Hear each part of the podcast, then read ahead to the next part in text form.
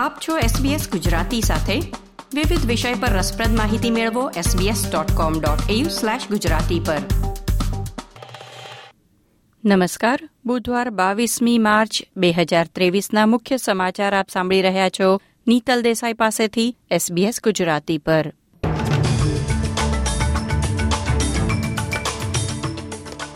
આજના મુખ્ય સમાચાર. ન્યૂ સાઉથ વેલ્સ અને વિક્ટોરિયામાં ઇલેક્ટ્રિક વાહનો ચાર્જ કરવાનો ખર્ચ વધશે. સિક્યોરિટી નિષ્ણાતોના મતે અયોગ્ય રીતે ઈ વેસ્ટના નિકાલથી રાષ્ટ્રીય સુરક્ષાને જોખમ. નદીમાં લાખો માછલીઓના મૃત્યુ બાદ સફાઈ કાર્ય માટે આવેલા અધિકારીઓને નળનું પાણી પીવા મેનિન્ડી રહેવાસીઓએ પડકાર્યા.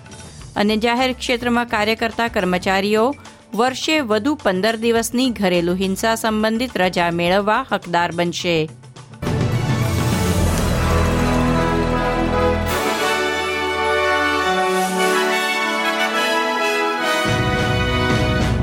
પ્રસ્તુત છે સમાચાર વિગતવાર.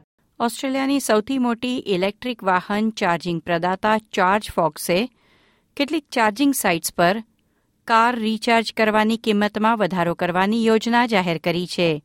એક બ્લોગ પોસ્ટમાં ચાર્જ ફોક્સે જાહેર કર્યું કે તેઓ ન્યૂ સાઉથ વેલ્સ અને વિક્ટોરિયામાં ચોક્કસ ચાર્જિંગ સ્ટેશન પરના વીસ ફાસ્ટ ચાર્જિંગ સ્ટેશનો માટે કિંમતો વધારવાની યોજના ધરાવે છે. એમ્પોલ અને ઇવી નેટવર્ક્સ દ્વારા ફેબ્રુઆરી મહિનામાં ચાર્જિંગના ખર્ચમાં વધારો કરવામાં આવ્યો છે. ઇલેક્ટ્રિક વાહન નિષ્ણાત કહે છે કે વીજળીના ભાવમાં થઈ રહેલ વધારાને પગલે ચાર્જિંગની કિંમતોમાં વધારો સ્વાભાવિક છે, પરંતુ મોટાભાગના ડ્રાઈવરો યોજનાબદ્ધ ચાર્જિંગ કરીને વધુ ચૂકવણી કરવાનું ટાળી શકશે.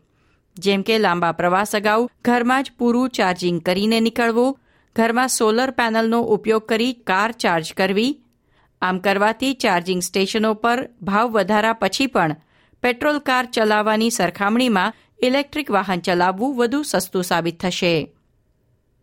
આબોહવા પ્રધાન ક્રિસ બોવને ગ્રીન્સ અને સ્વતંત્ર સભ્યોને દરખાસ્ત કરી છે કે સરકારના પ્રસ્તાવિત પર્યાવરણ સુધારા ખરડાને ટેકો આપે, જેમાં ઓસ્ટ્રેલિયાના સૌથી મોટા ગ્રીનહાઉસ ગેસ ઉત્સર્જકો પર ઉત્સર્જન મર્યાદા મૂકવામાં આવશે. તેમણે કહ્યું, કોલસા અને ગેસ પર સંપૂર્ણ પ્રતિબંધ વ્યવહારુ નથી.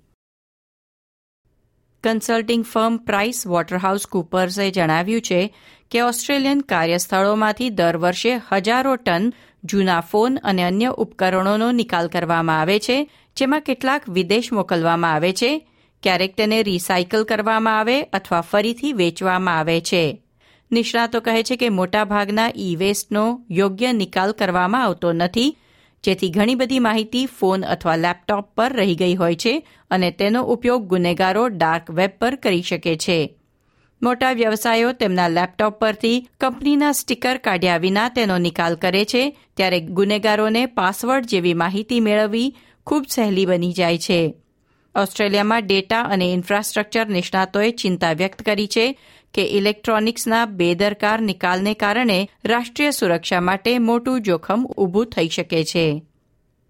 ન્યૂ સાઉથ વેલ્સના મેનિન્ડી ગામ પાસેની નદીમાં ઓક્સિજનના અભાવે લાખો માછલીઓ મરી જતા સ્થાનિક રહેવાસીઓ માટે તીવ્ર દુર્ગંધ અને પીવાના પાણીના પ્રદૂષણની સમસ્યા વધી છે. કાર્યવાહી માટે આવેલા અધિકારીઓએ નળનું પાણી પીવા માટે સુરક્ષિત હોવાનું જણાવ્યું પછી લોકોએ અધિકારીઓને એ પાણી પીને સાબિત કરવાની અપીલ કરી હતી. પાછલા અનેક દિવસોથી કાઉન્સિલ દ્વારા લોકોને પાણીની બોટલો પૂરી પાડવામાં આવી રહી છે. દરમિયાન પર્યાવરણ પ્રધાન ટાન્યા પ્લેબર્સેકે નદીમાં રહેતા જીવજંતુ અને માછલીઓના મૃત્યુના મોટા પાયે બનતા બનાવો વિશે અગાઉથી જાણ કરી શકે તેવી એક યોજના તૈયાર કરી છે.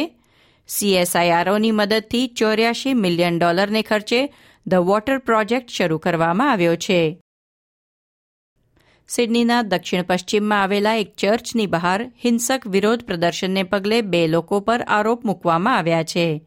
વન નેશન પક્ષના નેતા માર્ક લેથમ ભાષણ આપવા જઈ રહ્યા હતા, ત્યાં એલજીબીટીઆઈક્યુ પ્લસ કાર્યકર્તાઓનું એક નાનું જૂથ વિરોધ કરવા માટે એકઠું થયું હતું.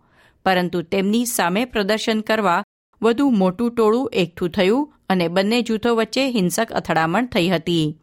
પોલીસનું કહેવું છે કે પાંચસો લોકોની ભીડને વિખેરવા માટે રાયટ સ્ક્વોડ અને ઓપરેશનલ સપોર્ટ ઓફિસરને બોલાવવામાં આવ્યા હતા. એક પુરુષ કોન્સ્ટેબલ પર કાચની બોટલ ફેંકવામાં આવી હતી, જેનાથી તેના હાથને ઈજા પહોંચી હતી. વીકેન્ડ દરમિયાન મેલબર્નમાં શ્વેત પ્રજાની સર્વોપરિતાના સમર્થકોની રેલીમાં લગભગ ત્રીસ લોકોએ સ્પ્રિંગ સ્ટ્રીટ પર કૂચ કરી વારંવાર નાઝી સેલ્યુટ કરી હતી. એ બનાવ વિશે ચુપ્પી સાધવા બદલ વિપક્ષ નેતા પીટર ડટનની એટર્ની જનરલ માર્ક ડ્રેફસે કડક શબ્દોમાં ઝાટકણી કાઢી હતી. પીટર ડટન પોતે યહૂદી મૂળના છે. તેમણે પ્રતિસાદ આપતા કહ્યું કે યહૂદીઓના નરસંહારને લાગતી દરેક બાબતનો તેઓએ હંમેશા વિરોધ કર્યો છે અને નાઝી ચિહ્નથી લઈ નાઝી સલામ પર પ્રતિબંધને ટેકો આપશે. પરંતુ આ વિષય પર રાજકારણ રમવા માટે તેમણે એટર્ની જનરલ માર્ક ડ્રેફસની પણ ટીકા કરી હતી. દક્ષિણ ઓસ્ટ્રેલિયામાં જાહેર ક્ષેત્રના કામદારો ટૂંક સમયમાં વધારાની ઘરેલુ હિંસા રજા માટે હકદાર બની શકે છે. રાજ્યના કાયદામાં પ્રસ્તાવિત ફેરફાર હેઠળ દર વર્ષે પંદર દિવસની વધારાની ઘરેલુ હિંસા રજા આપવા પર વિચારણા ચાલી રહી છે. સરકારી અધિકારીઓનું કહેવું છે કે લોકોને મેડિકલ અપોઇન્ટમેન્ટ અથવા કોર્ટની કાર્યવાહીમાં હાજરી આપવા તેમની વાર્ષિક રજાનો ઉપયોગ કરવો પડે છે, તેને સ્થાને ઘરેલું હિંસા પીડિતો માટે વધારાની રજાનો વિકલ્પ આપવામાં આવી શકે છે. આ સાથે આજના સમાચાર સમાપ્ત થયા. લાઇક શેર કોમેન્ટ કરો. એસબીએસ ગુજરાતીને ફેસબુક પર ફોલો કરો.